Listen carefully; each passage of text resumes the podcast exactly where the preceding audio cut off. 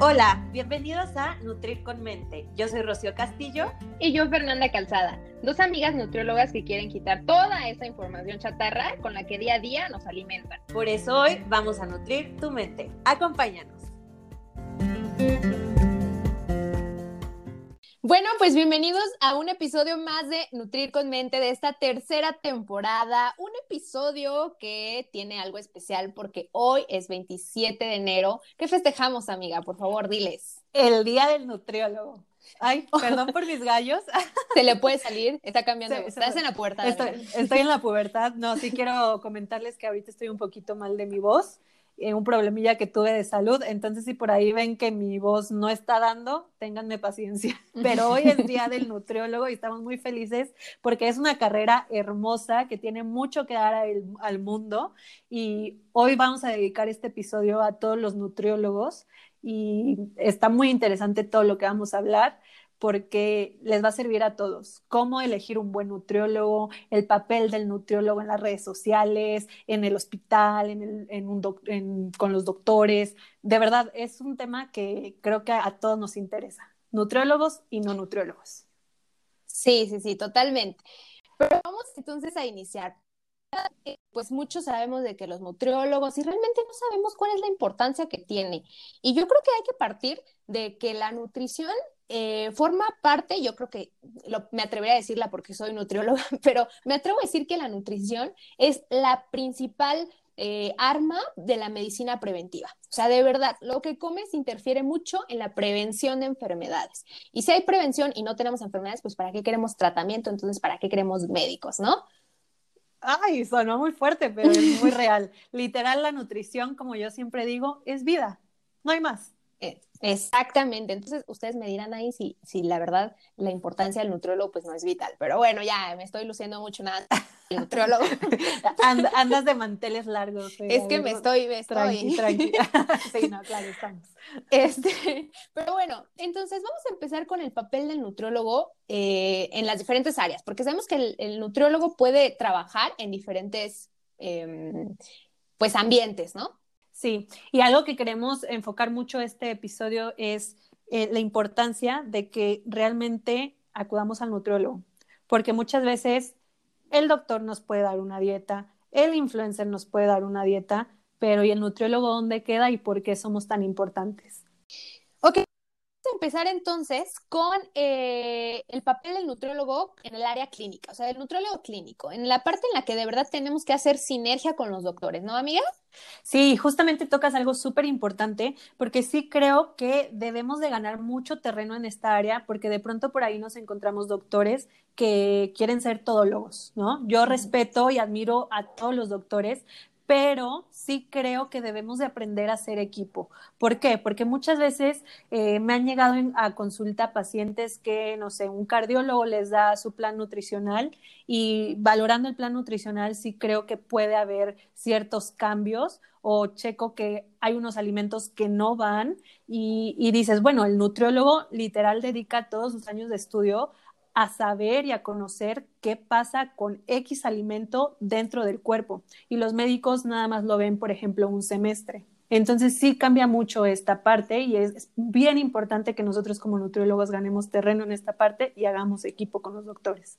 Sí, sí, sí, totalmente. Fíjate que ahorita que lo mencionas, lo que muchas veces sucede es que los doctores pues tienen un, chorro de conocimientos más y a veces con tal de ayudar al paciente pues quieren restringir un chorro de alimentos en ciertas patologías, cuando realmente pues sabemos eh, con evidencia científica que podemos hacer modificaciones o incluirlos de manera específica en las especificaciones, vaya de, de las características personales de ese paciente y entonces podemos adecuar un plan que pueda incluir en ciertos momentos tal o cual alimento, muy diferente que cuando te dice el doctor, no comas esto, esto, esto, esto y esto y esto y tu, tu lista enorme y que o peor, amiga, que luego dicen, ya me quitaron todo y ahora qué voy a comer. Entonces, pues ahí es donde entra la parte del nutriólogo de saber y poder ayudar. Entonces, sí, tenemos que hacer una mancuerna con los doctores en ese sentido y que también nos ganemos el lugar que merecemos, porque, pues, no sé si a ti te pasó, amiga, pero a mí en el servicio social, pues si éramos, eh, pues un poquito como... Un cero a la izquierda. ¿No? Sí, yo que yo estuve en un hospital que sí teníamos como buen, buen eh, peso. buen peso el nutriólogo, pero sí siento que, que éramos como, bueno, ahí la parte de la nutrición con el paciente, pues a ver qué pueden hacer, ¿no? Y ya cuando se dan cuenta de que pues sí tenemos conocimiento y sí podemos hacer un cambio en el tratamiento del paciente inclusive, pues de eso se trata también, de ponernos al, tú por tú con nuestro, desde nuestra eh, trinchera, con los conocimientos que tenemos, porque también tenemos conocimientos. No nos aventamos cuatro años nada más porque sí. Claro, completamente. Y justamente tocas algo súper importante que es nosotros estamos aquí para crear y diseñar estrategias en cuestión de nutrición. Y estrategias no solo es decir esto sí y esto no, sino hasta en los métodos de preparación puede cambiar completamente un alimento. Y eso lo dominamos perfecto. Bueno, se supone que tenemos que dominarlo, ¿no? Entonces, hasta el decir, sabes que esto te lo vas a comer crudo, esto cocido, esto así, pero porque puede cambiar el efecto que, que genera ese alimento en el cuerpo según el método de preparación. Entonces, no es nada más como que come media manzana y vamos ¿no? Es hasta crear la estrategia desde el método culinario. Y como tú lo dijiste anteriormente, Fer, o sea, realmente si hay una buena alimentación, muchas veces ya ni siquiera debe de haber un tratamiento farmacológico. Entonces, es ahí donde sí siento que no hay mucha congruencia en el poco valor que a veces nos dan en el área clínica con el valor que realmente tiene la alimentación. Sabemos que una diabetes o una resistencia a la insulina puede mejorar impresionantemente con solo la alimentación. Sí, fíjate que ahora que lo mencionas, yo creo que al gobierno le convendría, viéndolo desde ese sentido y al, a la parte del, sector salud, le convendría más invertir en la parte preventiva, en donde el nutriólogo juega un papel, eh, pues, pilar importante, que invertirle tanto, porque la verdad las enfermedades o el tratamiento de las enfermedades como la diabetes, em, la insuficiencia renal, pues son costosas. Entonces, yo creo que también hay un punto para, para decirle a nuestros gobiernos que, que el, tal vez la el, camino. exactamente, el camino es eh, invertir en la, en la prevención, ¿no? No, tienes toda la razón porque estas enfermedades simple y sencillamente se desencadenan en su mayoría por la alimentación, tal cual. Exactamente, exactamente. Entonces, entonces el gasto que, que te implica medicamentos, doctores, estudios y demás, mejor hay que atacarlo desde antes desde la raíz, que es la, alimentación. Y fíjate que, bueno, hablando de este tema, vamos a pasarnos a la parte del nutriólogo en la consultoría privada, que es ahora sí en donde tú y yo, yo creo que nos dedicamos un poquito más. Eh, y creo que aquí va de la mano porque a veces nos tenemos que quitar e, esa, esa mentalidad de que, queremos ver a la nutrición como si fuera una medicina, o sea, como si el nutriólogo solamente me, me, fuera a dar la receta y solamente la prescribiera y me diera la receta de lo, que tengo que comer, vaya, por ejemplo. Sin embargo, yo creo que la nutrición no solamente es prescriptiva, es decir, no solamente te van a dar un papel y la que entre comillas sería la dieta y con eso ya vas a tener. Yo creo que la nutrición tiene un, una estructura por detrás muchísimo más amplia que solamente lo que tienes o no tienes que comer. ¿Y a qué me refiero con esto? Pues la parte de la asesoría como tal, de la consejería, de la educación nutricional. ¿A poco no, amiga? Sí, no, y tienes toda la razón porque muchas veces creemos que es nada más hago lo del papelito, que como tú dices es la dieta y ya pero no, realmente creo que los nutriólogos tenemos que enfocarnos y comprometernos en trascender en la vida de las personas. ¿Cómo? Enseñando un verdadero estilo de vida, porque no es llevar una alimentación, no es llevar una dieta, es llevar un estilo de vida saludable, donde tengas una correcta alimentación, donde te actives, donde tengas buenos hábitos de descanso. O sea, realmente creo que conlleva muchísimo más a, que a solo decirte esto sí, esto no, y esto prepáralo así. Y sí creo, Fer, que como nutriólogos en la consulta privada tenemos que utilizar un chorro de herramientas para complementar esta parte del plan nutricional que le damos a nuestros pacientes. Un ejemplo, un ejemplo muy claro de eso es este podcast. Por eso nació este podcast. Exactamente, que surgió como una herramienta extra para nuestros pacientes, con la finalidad de que también eh, pues se lleven un poquito más de información, que a fin de cuentas pues es parte también importante del tratamiento nutricional, la educación en nutrición, que es tan carente. Sí, y, y realmente es este sí es un llamado como a todos los nutriólogos de que salgamos de nuestras cuatro paredes. Hay muchas cosas que hacer afuera, hay muchas herramientas que podemos utilizar en pro de la comunidad para poder, como tú dices, Fer, educar y poder eh, llegar a más personas, no solo a nuestros pacientes, sino llegar a una población mucho más grande y y poder con esta información cambiar un poquito el chip. Como tú dices, no es una dieta, no es una alimentación de esto sí y esto no, es un estilo de vida y un estilo de vida debe de estar a lo largo de los años, no solo mientras mejoran mis estudios bioquímicos o mientras consigo bajar los tres kilitos, no. Esto se tiene que ver como una forma de vivir. A largo plazo, totalmente. Y fíjate que ahorita platicando eso, amiga, nos podemos saltar al siguiente área en donde el nutriólogo se desempeña y es la parte pues de las redes sociales. ¿no?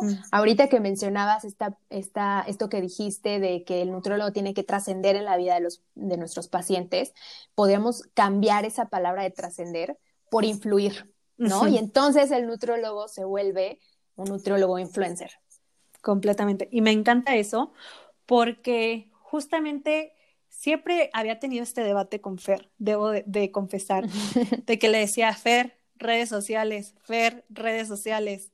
Y Fer como que siempre era libros, libros, libros. Y yo era acá la de la que le mandaba el TikTok, la que le mandaba esto. Lo sigue haciendo porque yo todavía no tengo bueno, sí, todavía se rehúsa al TikTok, pero realmente yo es algo que siempre le he dicho a Fer, a ver Fer, sí, está muy padre que estemos en la consulta privada, en nuestro consultorio y demás, pero en redes sociales hay un mundo enorme eh, digital en donde hay muchísimas personas que están ocupando nuestro lugar tal cual. Hay literal influencers de healthy lifestyle o como quieran llamarles, que te están vendiendo dietas, te están vendiendo rutinas y eso sí se me hace sumamente delicado porque pues o sea, Fer y yo sabemos lo que conlleva ser nutriólogo, lo que tenemos que estudiar, lo que tenemos que saber de bioquímica, que no es algo muy sencillo. Y sí es preocupante, ¿no? Que personas que no tengan esta carrera estén ofreciendo planes nutricionales. Sobre todo porque atenta contra eh, pues la salud de las personas en muchas ocasiones. Y con tal de, pues vemos, claro, el influencer que tiene tal o cual cuerpo, que tiene tal o cual eh, pues forma de comer, y pues creemos que es como pues, que sabe, pero sin embargo, pues no, no es siempre así. Y fíjate que aquí yo te quiero hacer una pregunta, amiga. Porque bueno, tú ya llevas tiempo en esto de las redes sociales que me parece la verdad increíble y hasta hace poco, como tú bien me dijiste, hasta hace poco me di cuenta de la importancia que tenía, pero ¿qué fue lo que a ti te llevó a decidirte a, ingresar en este, en este medio? Fíjate que justamente fue esto, el ver mucha información que no tenía ningún sustento científico, que atentaba contra la salud de las personas, sí creo que ahí detecté una necesidad muy grande de que hubiera cada vez más páginas que detrás de estas páginas hubiera un profesionista de la salud con estudios, con lo, o sea, que supiera sacar la información de donde se debe, ¿no? Ay, perdón con mi voz. Entonces, sí, creo que uno, una de las razones principales fue esta.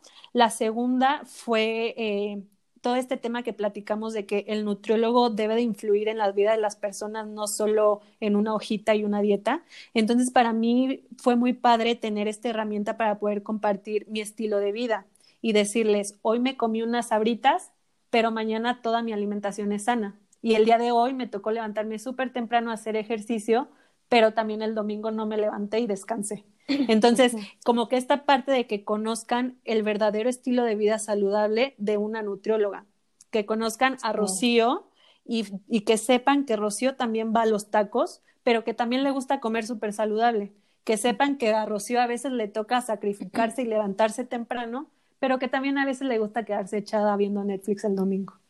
Entonces, como que vean que todos somos seres humanos y que podemos vivir en balance siendo nutriólogos o no siendo nutriólogos. Fíjate que eso que mencionas se me hace súper importante porque realmente lo, lo que consumimos en redes sociales eh, pues repercute mucho en nuestras decisiones y en nuestras emociones y sentimientos y lo que quieras, ¿no? Y sí está muy padre eh, seguir a ciertas cuentas que nos pueden motivar, pero también yo creo que eh, es importante seguir a personas pues reales, ¿no? Sí está padre que te motiven a comer saludable y que veas pues que alguien come así, pero que también sepas que no es normal hasta cierto punto, o sea, ¿no? Que siempre esté comiendo de una forma como tan estricta, ¿no? Que puedas eh, seguir cuentas que dices, bueno, ok, eh, esto sí me motiva, pero también me hace sentir como que bien conmigo misma. Esto también, eh, también me refiero como a, a esas cuentas de cuerpos súper perfectos, que a veces hasta pues te hacen sentir mal, ¿no? Porque no tienes la cintura de esa influencer modelo, lo que quieras, y pues nunca, tal vez nunca la vayas a tener, porque pues sabemos que tal vez haya ahí Photoshop o no sé, cosas así que ni siquiera sean eh, reales. Entonces, también yo recomendaría que no sigas cuentas que, que pues no te hacen sentir bien, ¿no? Fíjate, Fer, que una anécdota que, que sí tiene todo el sentido. Yo seguía a una, a una chava que me gustaba mucho su contenido, pero de un tiempo para acá, como que ya no empecé a hacer mucho match, porque si era como que les voy a compartir mi skincare. Eh, me compré este jabón en Grecia con el agua de no sé qué fregados y no sé qué, se los recomiendo buenísimo. Y yo, ok, mañana me voy a Grecia y me compro el jabón. O sea, y tú, súper mal, sintiéndote mal con tu jabonzote, ¿no? O sea, claro. Casi, casi. Pero entonces sí fue así como de, o sea, qué padre que me compartas eso, pero estoy en México y no es como que el día de mañana me voy a Grecia a comprarme un jabón. Entonces fue como, no tiene sentido yo estar viendo este contenido. Y es, tal vez está bien, su contenido está muy padre, pero tal vez no va conmigo, no hace mi, no estamos en la misma sintonía, no me hace bien seguirla, pues mejor para qué, ¿no? Al mismo tiempo, con, eh, bueno, hablando ya en temas más, más de nutrición, pues veo que hay recetas, o sea, vi también, hay muchas, veo de repente muchas recetas que kale, que espárragos, que, eh, ¿cómo se llaman? Es, unas blueberries de, ay, se llama gogi berries o no sé qué, una fruta súper extraña y exótica. Y demás. ajá, y es como de, uy, o sea, sí, sí son súper, tienen beneficios y demás, pero, güey, estamos en México, estamos en México y tenemos alimentos mucho más... Eh, ricos en nutrientes económicos y que son mexicanos y que podemos aportar, igualmente de valiosos. ¿Por qué? O sea, y tal vez yo no están mis posibilidades de comprar esos alimentos súper extravagantes y extraños. Y pues tal vez no, e, no es que su contenido sea malo, pero tal vez a mí tampoco me hace muy bien seguirlo. Y pues está en todo su derecho. Entonces, y sabes qué, Fer, creo que acabas de tocar un punto, ahorita que te escucho así, se me viene a la mente que creo que también por este tipo de, de contenidos es que creemos que comer saludable es caro. No sé si te ha pasado, pero creo que muchas personas tienen esta idea errónea de que comer sal, para comer saludable hay que comprar eh, azaí, hay que comprar todo orgánico, hay que comprar productos especiales, cuando realmente una alimentación saludable está en la canasta básica, tal cual. Es cierto. Y, y está padrísimo que de vez en cuando sí nos hagamos una recetita así, pero que no la gente piensa, siento que a veces por este contenido la gente piensa que así debemos de comer siempre. Cuando a mí me ves feliz con mis taquitos de frijoles con queso o ah. cositas así, que digo, yo sí soy de subir muchas Un huevito con opales. Ajá, sí, sí, sí. Igual de sano. Igual de sano. Y yo sí soy de subir muchas recetas en mis redes y procuro que algunas sí sean más elaboradas, otras sean mucho más sencillas de diferentes formas de preparar avena, diferentes formas de preparar arroz, por ejemplo, ¿no? Que también se trata de que nuestra alimentación sea divertida, pero también que no salga tanto de lo convencional, porque a veces ni el dinero ni el tiempo para preparar. Exactamente. Y está bien, o sea, si tú, si en tus posibilidades está comprar eh, todos estos alimentos orgánicos y carísimos y exportados, pues qué padre, sigue a, cuentas que, que, te puede, que en esa misma sintonía, no hay ningún problema. Pero si tú eh, no estás en esa misma sintonía, pues para qué agobiarte con ese tipo de contenidos, ¿no? Sí, yo la verdad eso del jabón me agobió demasiado, porque yo estaba sí, no manches, ahorita en la página de internet lo pido y no sé qué, y yo dije, es que sí, lo voy a pedir. Y la nueva me dicen, lo compré en Grecia. Fue como, o sea, ¿y, qué quieres que haga? O sea, qué bueno que te ha funcionado, me da mucho gusto. Sí, sí, sí, exactamente. Pero bueno, entonces esa es la parte de que el nutriólogo tiene que ser influencer para que pues pueda motivar a sus pacientes a llevar a un estilo de vida sano, pero desde un punto de vista del ser humano. Sí, y siguiendo en esta línea de las redes sociales, Fer, sí creo que debemos de ponerle mucho peso en este, en este episodio, el por qué es importante ver quién está detrás de las cuentas. No sé porque justamente era lo que íbamos y creo que el otro día lo comenté en mis historias, que realmente el proceso para ser un nutriólogo no es sencillo, no es rápido, no, no es como que ya nací nutriólogo y cualquier profesionista, ya sea de la salud o, o quien sea, lleva todo un proceso, un esfuerzo y un sacrificio tanto en tiempo como económico para lograr ese título y para lograr esa cédula profesional.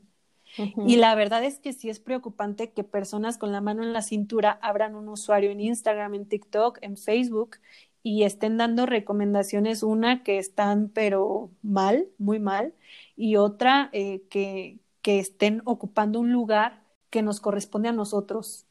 Sí. sí, sí, hay muchas eh, cuentas en Instagram que por saber hacer eh, pancakes de avena ya se sienten nutriólogos, ¿no? O jugos verdes.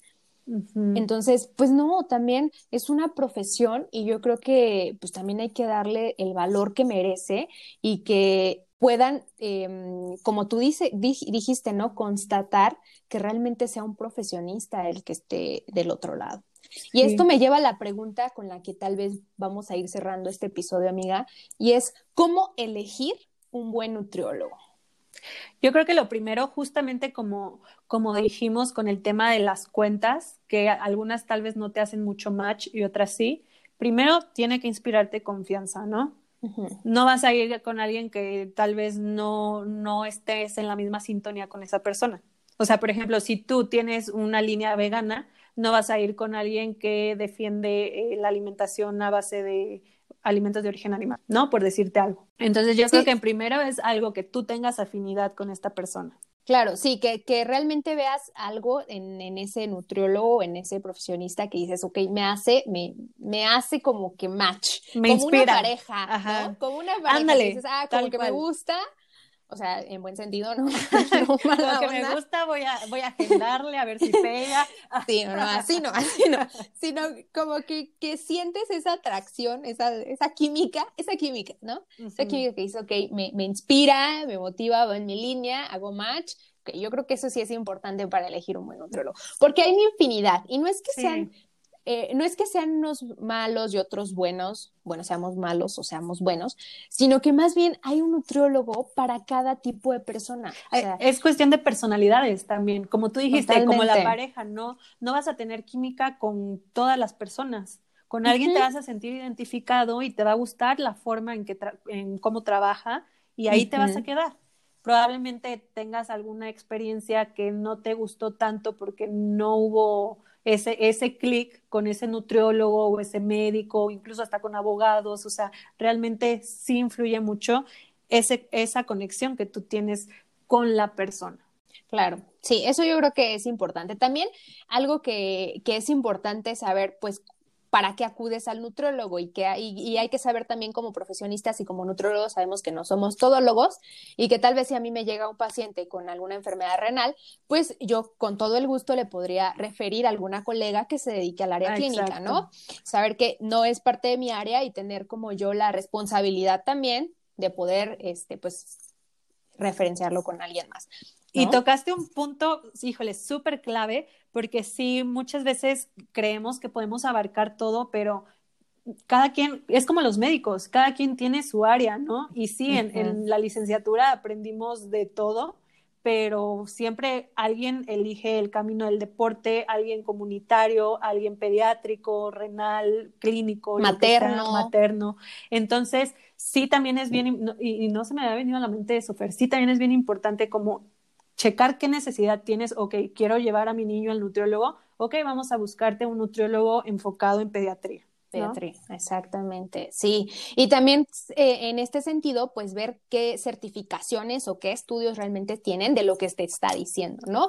Como tú dices, la, licenciatura te da como la base, pero es importante que como nosotros como nutriólogos y profesionistas, pues estemos en una constante actualización, tomando cursos o certificaciones o especializándonos en cierta área para poder brindar pues un, un servicio más individualizado y de mejor calidad. De mejor calidad. Y yo creo que eso, eso también es importante. Si un nutriólogo se siente todólogo, yo creo que es ahí un poco rojo para, para que por ahí no es. Sí. Y, algo ahorita que comentas de las certificaciones, actualizaciones, o sea, de cajón, deja tú las actualizaciones y demás, de cajón, cédula profesional.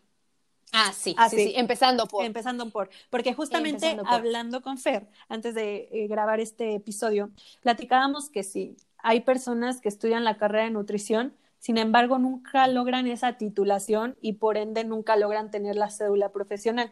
Ahí ya estamos faltando tanto legalmente como éticamente. Un nutriólogo no puede ejercer sin una cédula profesional. Entonces, ¿cómo saber o cómo elegir un nutriólogo? De entrada, cédula. Exactamente. Eso, parte, eso es parte de la ética profesional. Hay que tener más eh, cuidado con todo lo que tenga que ver con temas de salud. Y aquí en México, para ser un profesionista del área de la salud, necesitas cédula sí o sí. O sea, es parte de la ética profesional, ¿no? Entonces, sí, para empezar, lo primero que tiene que tener tu nutriólogo, pues es la cédula profesional.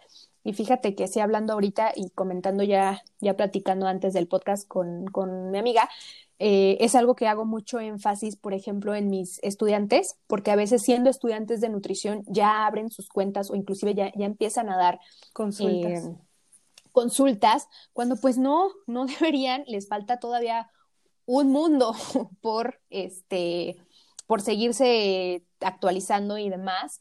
Pero pues hay que empezar, o sea, si queremos realmente darle el peso a nuestra profesión, tenemos que empezar por nosotros. Haciendo las cosas bien. Exactamente, haciendo las cosas bien. O sea, si queremos ganarnos un lugar en, en, en, el mundo laboral y, y, el peso que tiene el nutriólogo, tenemos que empezar por nosotros. Entonces, yo creo que eso también es importante de como para los nutriólogos que realmente pues busquemos ese, ese punto importante, ¿no? Sí, entonces creo que esta es responsabilidad de todos, tanto el que ofrece el servicio, o sea, nosotros del lado de la profesión, como de las personas también, como de no creerse todo, no creerse todo lo que hay en redes, no creerse que si te dice que es nutriólogo, sea nutriólogo, pídele su cédula y, y sí, yo creo que eh, necesitamos indagar más de todo, preguntar de todo, sin que nos dé pena.